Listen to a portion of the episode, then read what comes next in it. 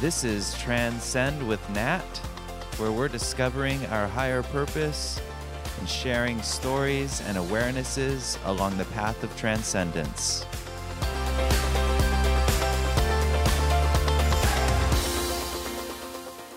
Hi, and welcome to the show today. Glad to have you. I'm Nat. I'm your host. I think we've got a great show today. We're going to be interviewing Siri Khalsa, who's a paramedic. He's going to be talking to us about the life lessons that he learned while working in the back of an ambulance. I think it's going to be some real interesting stuff there. But first, I'm going to talk about some things that are on my mind, uh, what what's current for me. So, what's on my mind today is black cumin seed oil. Now, my health guru, she's many things to me, including my health guru, Set Huddy, who is Siri's sister and has her finger on the pulse of all things alternative in the health area. She has told me and made me uh, start taking black seed oil or black cumin seed oil. And I did it because she told me to do it. And then I decided to find out what its properties are and do some research on it. Um, and this stuff is absolutely incredible. Uh, they it's great for asthma and allergies. Uh, there's good for uh, psoriasis and skin certain skin issues, your digestion. Uh, it's been used for rem- in remedies for intestinal parasites. Um, there's preliminary studies. It's shown to inhibit growth of colon cancer cells with no negative side effects. It's uh, been used to battle candida and fungus. It had there's a number of studies uh, with the one of the compounds in black seed oil that helps uh, induce cell death and leukemia. It has studies have shown it has the same effect in breast cancer cells, brain tumor cells, pancreatic cancer, cervical, oral cancer cells, and cavity forming bacteria. Um, it's sometimes um, recommended as a natural protection against some of the danger from radiation and used in conjunction with conventional treatments. It's good for heart health, which is uh, part of why I am on it, uh, to promote healthy cholesterol levels and help normalize blood pressure. Um, it's shown in studies to have a protective effect on the heart. Also, getting rid of uh, or helping effective against um, MRSA and MRSA and I believe you call that MRSA, um, and H. pylori infections, and immune health. I mean, this thing just it just goes on and on, and and especially it can supposedly help um, certain bacterias that are antibiotic resistant and all these things. Of course, I'm sharing with the, this with you what I'm doing. This is for information, educational purposes, and uh, you know, check with your doctor before you do anything. Uh, that's my my disclaimer. But this stuff is incredible. So it's definitely inspired me to uh, get on top of it and really use it a lot more. And um, so that's what that's what I'm doing. That's what's on my mind. Um, and thank you, Sahadi, for strongly recommending that I that I start taking this. So let's move on now to the next part of the show. So today on the show we have Siri, Siri Khalsa. He is a paramedic. He was the bodyguard of the spiritual teacher Yogi Bhajan. Um, spent many years on an ambulance, teaches emergency medicine to emergency medical personnel as well as law enforcement and special forces. He was in Iraq and Afghanistan as a medic in the most recent wars. And uh, I know, I've known Siri for a while, but he actually taught me some medicine. He uh, was hired to teach me and Jsu, who both took care of our spiritual teacher, teacher John-Roger. He gave us private lessons uh, in emergency medicine to help us uh, in situations that we may come across when, as JR got older, and we actually had to use those uh, techniques at various times to save JR's life and uh, and for other things. So we are both very grateful to Siri for that. But today we're going to talk about we're going to talk about some lessons that Siri learned uh, in his life experience on the ambulance as a medic. So Siri, hi. Hi. quite a uh, quite a CV you've got there. Thanks. Yeah, it was uh, hard earned. Yeah, I imagine. Um, so, first off, um, part of why I wanted to have you on the show is that you mentioned you were in a course and they were teaching things about psychology and, and life lessons and things like that. And you said that everything you learned about life, you learned on an ambulance. And I thought, well, now that sounds like a good story. So why don't we get right into it and tell us tell us a few things you've learned on the on the ambulance and maybe some stories. It doesn't have to be on the ambulance, just in sure. in your life. Sure.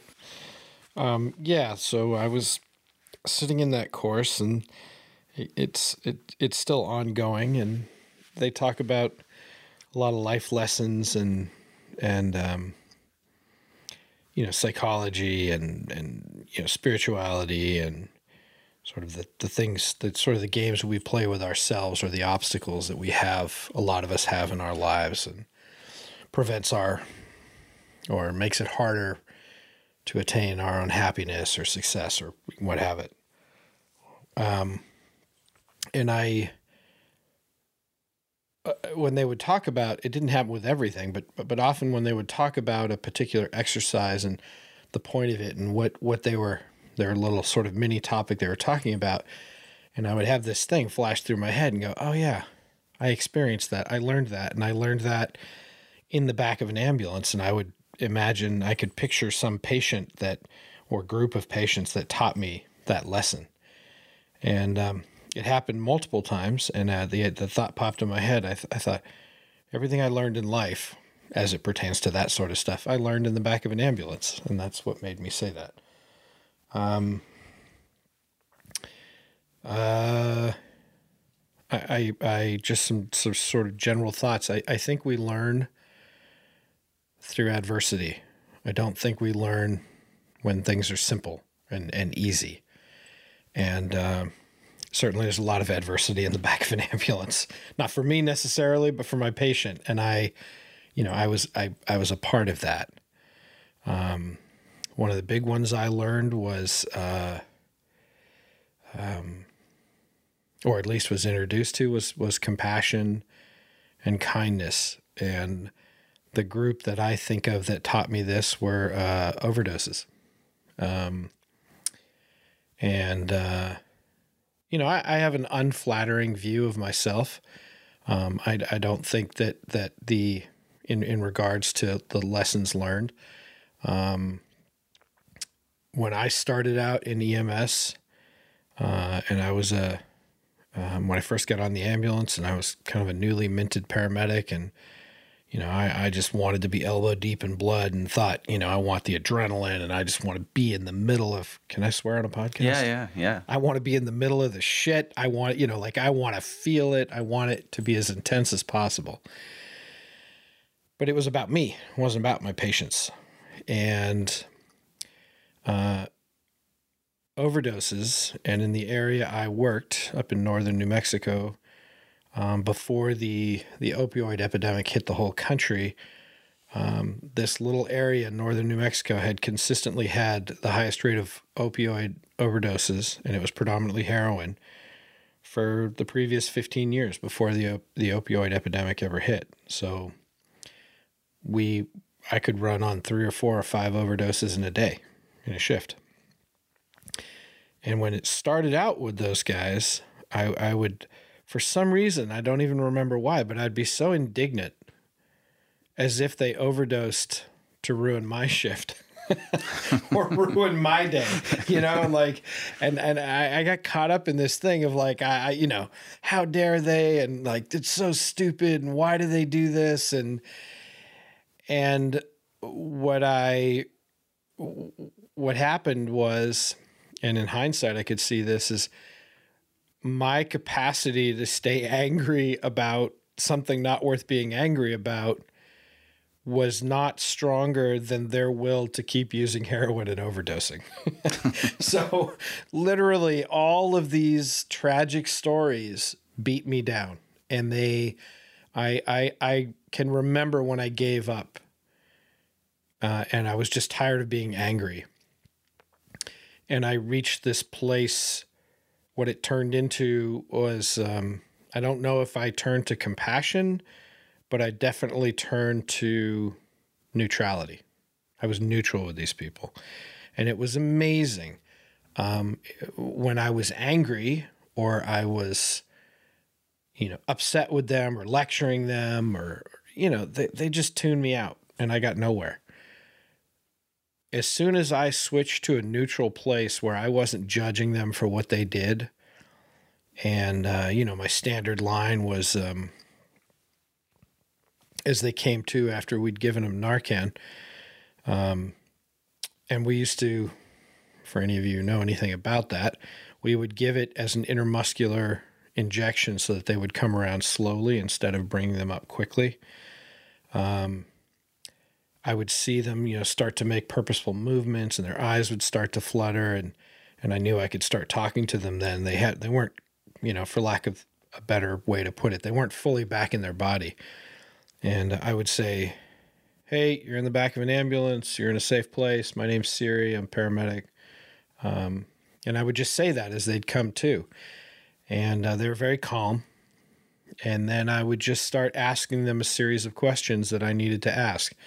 Hey, I just got asked, did you take pills or did you shoot up? It makes a difference as to, you know, how I treat you and, and, uh, you know, how's it going? Can I get you anything? And I didn't feel sorry for them but I didn't judge them. And in being in that, what I call a neutral place and talking to them, they opened up to me and I heard their stories. And their stories were, were brutal. You know, a lot of these guys had started using when they were as young as 11 or 12 years old, and a cousin had got him using, or a brother or an uncle. Um, and, you know, when you when you heard the actual stories, and to me, anyways, and they humanized it. It it um, it brought me even more into that place of like, I, I got to stop judging these people. I got to stop giving them shit. I mean, I don't have to. I don't have to like, you know, get into this emotional crap with them. You know, I'm going to remain somewhat detached from this, but I'm going to treat them with kindness, and and uh, I'm not gonna. I'm not going to relate to the story that got them in the back of the ambulance. And what reinforced that is that I got further. I got, I was able to take care of my patients better. They responded to what I was doing. Um, the families responded to what I was doing. And that had a lot of ramifications. It allowed me to take care of my patients better. It made mine and my partner's working conditions safer, less likely to have a, a, a physical altercation because uh, some of these scenes, I mean, when you go into them, it's it's kind of ugly. Uh, you know, a lot of times it's not the best house. It's maybe a rundown single wide trailer, and maybe you know, it's a rural county. Maybe law enforcement wasn't there yet. Um, so you know, you had the added, added benefit of of additional safety. Uh, so that was that was kind of the first one that that that got me going, and then. Um, you know, another lesson I learned is I I I became very hmm, how do I put this? I developed a relationship with death. I watched a lot of people die. And I watched people die slowly, and it was expected. I watched people die of of of, you know, old age and had a heart attack or a stroke and that was you know that was the end it was unexpected it was not unexpected but nobody expected it that day i saw people die very unexpectedly at young ages trauma, medical, all kinds of things. And it, it gave me a real appreciation for um, none of us know how long we have here. None of us know when our last day, our last breath is. None of us know, uh, you know, the circumstances under which that will happen. And, uh, and so I know it sounds like a cliche and we've, we've, we've all heard it, but it's another thing to really see it and experience it and, um, get busy living you know appreciate the life you have now appreciate the time you have. You don't know how long you have but you also don't know how long anybody else has either. Um you know i have two daughters uh and it, it sounds maybe gruesome to some people but i know that i may outlive them. It'll break my heart but i know that that's a real possibility and that i have very limited, if if any, control over that whatsoever. Um, and then, you know, so that was another one that that I learned. And it's one thing. I mean, I can say this kind of stuff to people, and you know, people can shake their head and go, "Yeah, yeah, I get that. I get that. You know, I hear what you're saying. I, I understand what you're saying." Um, I'm talking about something more than that. I'm talking about like really profound moments where you you roll up on a on a car accident and a drunk driver crossed the median and just took out a family of three. Or, you know, I, I remember I had a paramedic student. And uh, as a paramedic, when you're done with school, they send you out for six weeks in the field with a with a uh, mentor. So he was my intern, and nice guy but he had a white cloud over him. And in our line of work, that means that he just wasn't getting good calls. You know, he just he wasn't he wasn't real busy. And he came specifically up to come work with us because he had heard, you know, this is where you get a lot of experience and things happen. And he come from a fairly large fire department, um, large by New Mexico standards. So, you know, a town of 60, 70,000 people. You know, now he's in a a town of 12,000 with a ca- surrounding county of another maybe 20,000. But, you know, we could, it was very rural, so we could easily drive 30, 40 minutes, an hour one way just to get to the call. And we didn't have a lot of resources. So we didn't have anything going on. It was pretty slow. And he was probably four weeks, four or five weeks. We were, we were nearing the end of his time, and he, not a lot had been happening, a little bit here and there. And I'll never forget me and my partner and this guy. We were sitting in Burger King with those stupid Burger King crowns on our head in our uniforms, eating onion rings because we were just bored. I'll, I will not forget it. And we were just messing around, and the call, the, the pager goes off, the tones go off. And there's a thing in this line of work where you know your district and you know when calls come in, especially when it comes to motor vehicle crashes, depending on where it is, there's a lot of potential for it to be serious or not. So the location of this call comes in on the edge of town where the, where it's highway speeds and then it slows down as it hits the first traffic light and you're like, "Man, this is this real potential for this not to be good." Um, or in his case cuz he wanted or good, depending on your your, your perspective. Yeah. So we get out there, and uh, some lady, I'm a little hazy on the details, but if I remember correctly, I remember what she did. And I don't remember why. She was speeding, came up to the light. She was leaving town, wasn't paying attention, looked up, hit a car, but kind of careened off it, went across the median went down into the dip and then came up. And as she came out of the median, went a little airborne, hit a van on the side, flipped that over, and then she turned over, and then her car went upside down on another car. Oh my God. So we had, uh, I think we had one, two, three, four. We had at least four, if not five cars involved. Wow. And we were one ambulance with three people. Wow. and we had, you know, six or seven or eight patients Several of them were critical. And it turns out, I think in the minivan that got flipped over and a car hit it, there was two or three kids. Wow. And we knew help was going to come, but it was going to take a while for it to get there. So And- do you prioritize or how do you handle that? Well, that? absolutely, you prioritize. But here's the thing generally speaking, when you have an intern, they work and you look over their shoulder. Oh, That wasn't going to happen. He had to, he was in the deep end. I grabbed him by the shoulder. I looked at him and I said, You're on your own. I'm going to give you patience. If you don't know what you're doing or you're out of depth, you need to make some noise and you need to let me know what's going on. But I can't help you with these. Yeah. And I handed him a kid who was like Wow. three or four. And I gave him two other patients. So welcome, Yeah. welcome to being a So, paramedic. You know, we we worked and then eventually we got three whole ambulances to show up. It took a while. Uh, the second one got there within, you know, maybe 10 minutes and the third one it took another 15 or 15 minutes after that.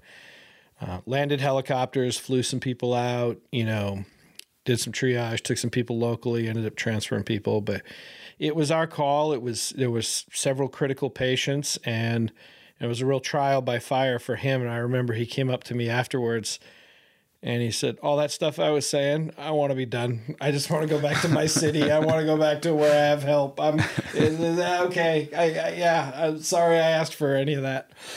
Um, and some people are cut out for that and some people aren't. But, you know, imagine you're that family sitting in a minivan with your kids and across the median, some lady speeding hits a car, comes into the median, and you know they probably looked over and saw this car coming, saw this car come out of the median, go airborne, and broadside their van and flip them over.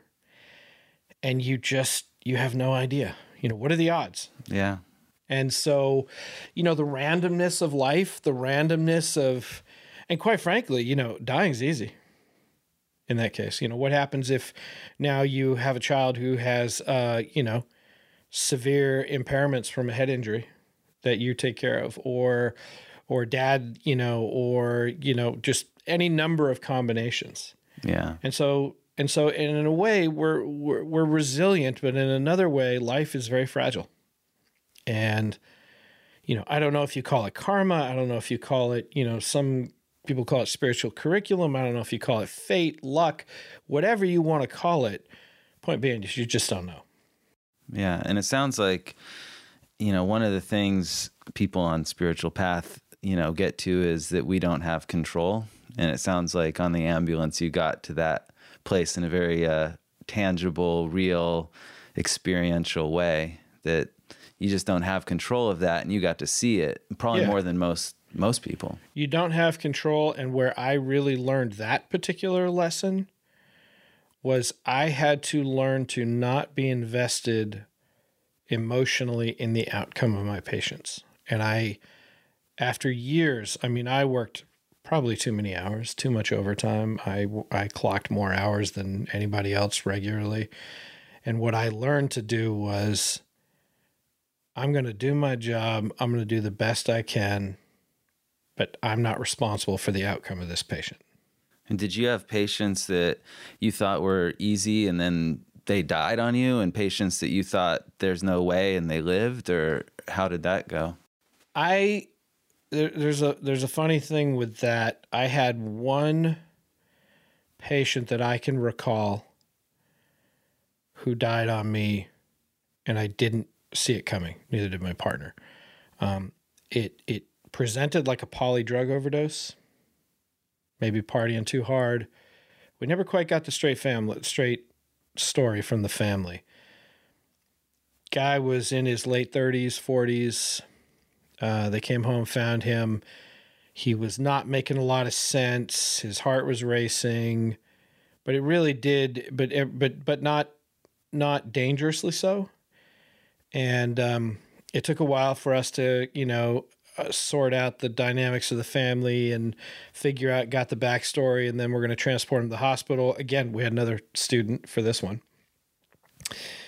And me and my partner put this uh, patient in the back, and our student got there, and we're like, all right. And uh, I remember telling the family, and it's the only time I made this mistake, and I never said it again. They said, should, should we come with you?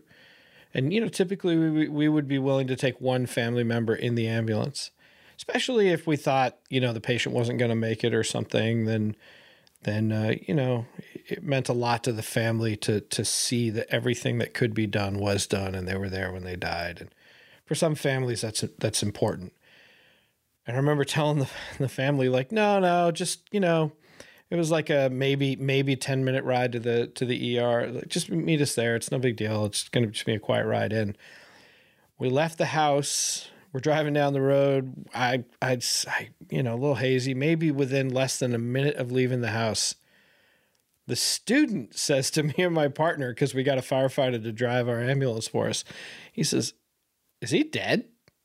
And we looked at him and looked at the cardiac monitor and went oh my god he is. Oh my God. and it just happened all of a sudden. Like wow. you know most people when they die they sort of they sort of you know all their vital signs just slowly depress and it's like this gradual you know thing in a in a medical scenario like that and he just died. He's just gone. and to this day I don't know because we weren't privy to the the autopsy. But I couldn't be attached to the outcomes of my patients. I just I had signed up to do a job and I was good at what I did and I put everything into it. Um but I I I didn't have a god complex where I thought I'm saving this person or I'm not. I also by the way was not like so zen or spiritual about it that I'm like, "Oh, I'm just an instrument of and I'm just no." I was pretty matter of fact about it. Like, I'm to go do my job. But but the outcome is not contingent on whether or not I did a good job.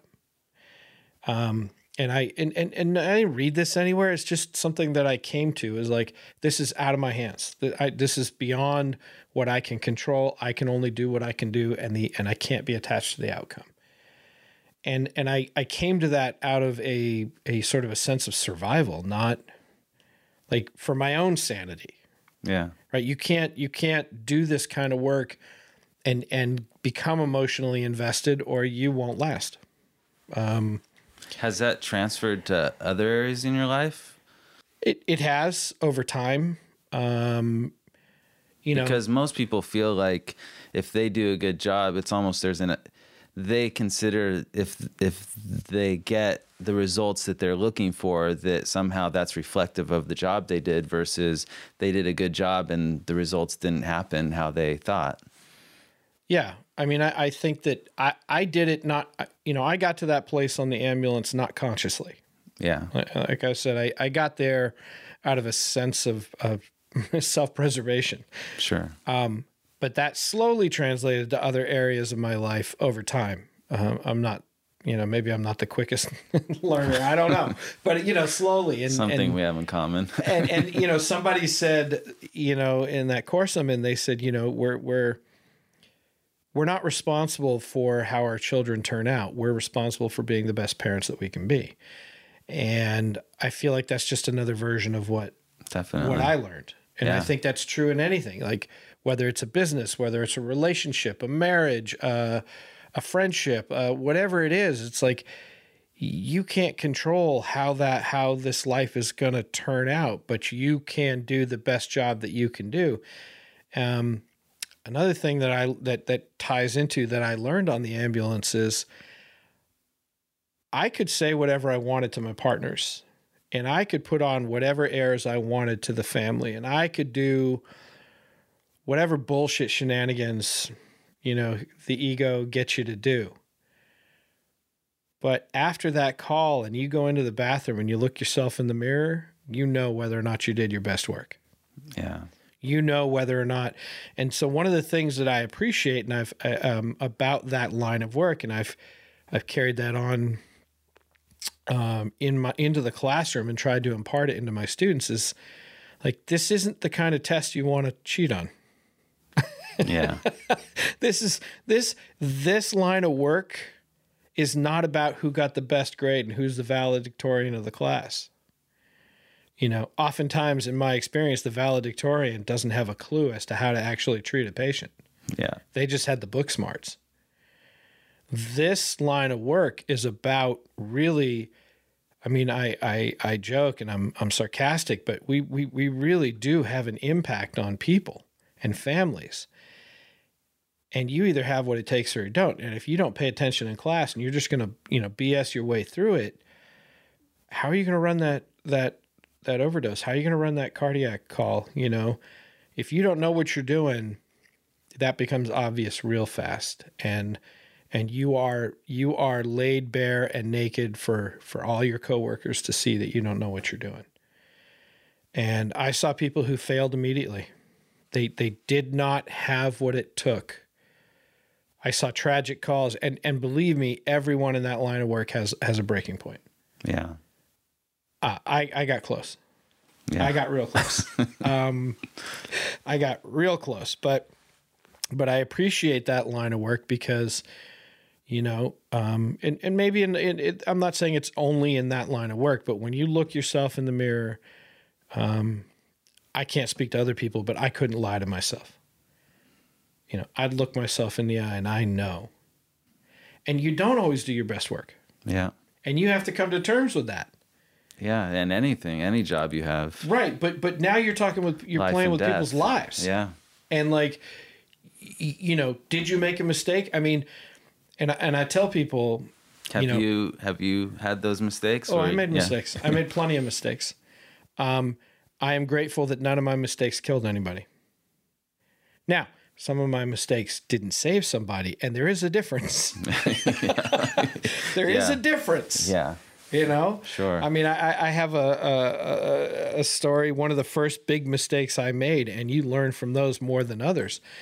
And um and I, I have no problem laughing at myself and some people may hear this and be horrified that i can i can joke about this but but i learned. So i was before i got on the ambulance um i i did ski patrol for many years and I was an EMT basic, which is kind of low on the totem pole. It was my second season, and I remember I had a guy with a broken slash you know injured slash dislocated shoulder. I didn't have enough experience to know what was wrong with his shoulder, mm-hmm. but it didn't feel right, and he was in a ton of pain, and it was obviously deformed. Were you on um, the slopes at the time? Yeah, yeah, yeah. And so I showed up, and because it was my second season, I this was many years ago. Yeah. So I'm a little hazy on the details, but I remember that the guys who showed up to help me, this was their first season. Oh. So they were assuming that I knew what I was doing. Okay. I barely knew what I was doing. All right. And we had this this really at the time, this for any of you medics out there, we had a thing called the real splint, R E E L. And it was this newfangled contraption that could double as a coupler, triple. It had all these different uses, and it was just kind of complicated. And a couple of lessons learned. One, if you don't really know this newfangled piece of equipment real well, toss it aside and use what you knew, know, tried and true. Mm-hmm. Don't figure it out on the fly. So I sort of knew how this thing worked, and I put it on his his arm and and you know shoulder, and I immobilized everything, and uh, you know strapped it to you know um, used some bandages, tie it to his chest so it wouldn't bounce around, and put him in the toboggan and skied down to the aid room, and all the way down, he's every bump. He's like, "Ow! Oh my God!" And he's yelling, he's screaming, he's in tons of pain. I know it as I wasn't a paramedic yet, so I didn't have access to pain meds to give him to him. And, Sure. and you know, it's just like, this isn't going to be a long ride. You know, sorry, dude, you know, suck it up.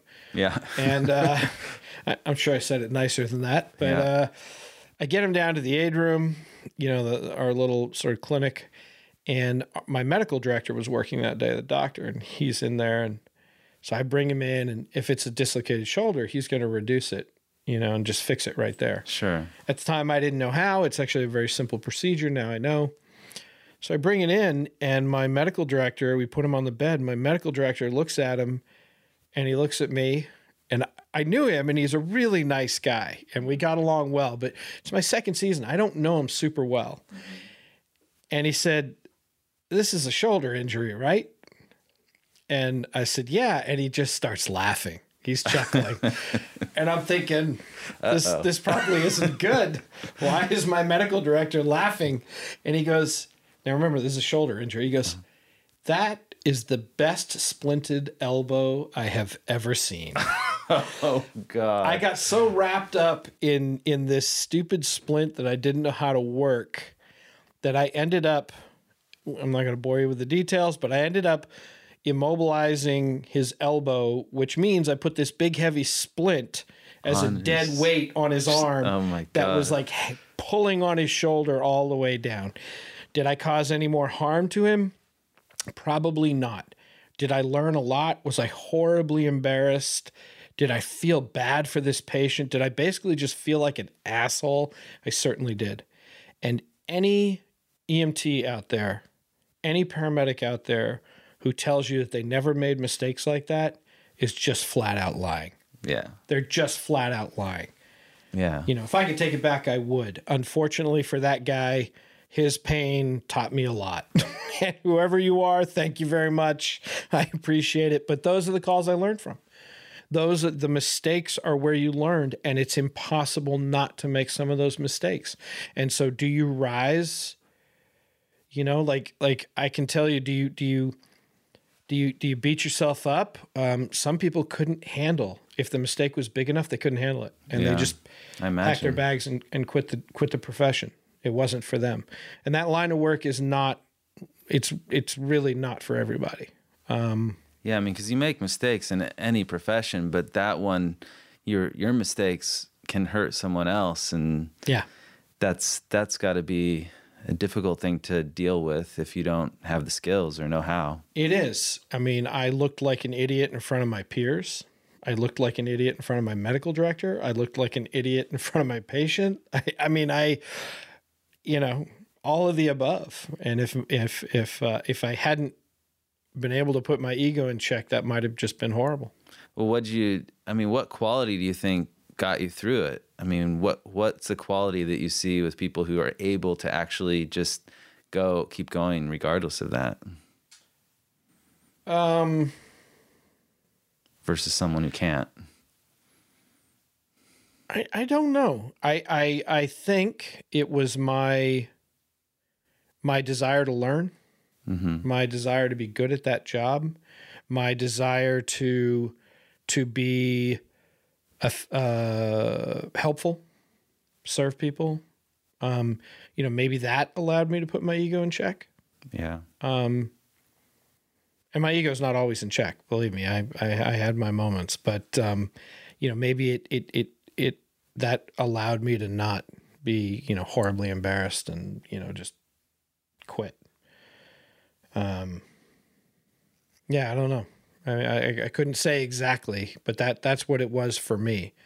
Um, So, got some good lessons here. Um, I'm gonna, we'll probably have you back because I'm sure there's a lot more stories and a lot more lessons learned where that came from. Uh, I do have There's- a question, which I thought that I would start asking my guests, and that's it. And it's kind of perfect for to start with you because uh, of all the talk of death and life and all of that. Is that if you were dead today and you were at your own funeral, um, what what would you and you could tell people what you learned? What would you say that life taught you? What did life teach me? Obviously, I I, I will answer in the present Of right course. now. You know, I mean, Yeah, at you any- haven't at thought any about given this. point, Yeah. right. At any given point, I mean, if you'd asked me this ten years ago, it would be different. But right now, what I would say, what has life taught me? Um, what has life taught me? I think life has taught me. Life has taught me that that the the that you learn through adversity. That you you learn when things are hard. And that doesn't mean that you want it to be hard and that doesn't mean that that it's just yeah, I think overall what I would say what comes to mind right now is that you learn through adversity and that you know, if you make it make it out alive, it won't go on forever. Like whatever you're feeling right now, whatever you're experiencing right now, whatever is happening right now, that may that's that may not be what tomorrow is or next week or next month. And we and that we we get caught up i think often or at least i do in the immediacy of what's happening whether it's you know a presidential four year term and you don't like who's in office or you know you, you're having some financial issues in your life or you're having some relationship issues or you're having you know whatever stress is happening in your life it can feel like this is the way it's always been this is the way it's going to continue to be. But the truth is it, it's life's constantly changing. It's constantly throwing something new. And so um and i think that's that's what life has taught me is that you don't know what tomorrow is. And so tomorrow may be fantastic. Tomorrow may literally tomorrow may be full of tragedy you know we all may wake up one of these mornings here in southern california and half this city is leveled by you know the big earthquake. Yeah. I mean you know Yeah. what a, what a horrible day. Yeah. And and and then they'll they'll make a movie about it and say oh and they'll they'll say the day before they'll show people like running about doing mundane things and all this crap. And then all of a sudden boom where were you when that hit? Obviously that's a very dramatic example but um you know there's there's lots of little i mean i hate that term today microaggressions oh my god but you know there's little micro tragedies that happen in our life and shit happens every day and and then there's really big stuff and you just don't know what tomorrow's going to be. You don't know what what tomorrow's going to bring and um that's what's terrifying about life and that's what's sometimes exciting about life and that's what and i think if you can if we can remember that I think that's what life has taught me is that if I can remember that, I can I can weather things. I can I can deal with the highs and lows because whatever's happening now is just it's not what's going to keep happening. Well, thank you so much, Siri. That uh, you've definitely showed us a lot of wisdom from your life. Truly, to hear that. truly, a lot of wisdom, uh, and just things that you've learned in your life, and and so I just want to appreciate you being on the show and for taking that time. And I hope you all enjoyed listening to Siri tell his story and spin his tale, right? Well, thank So, you. Talk story. Anyway, so thank, you. you. all for listening and uh, love to have you back with us next time.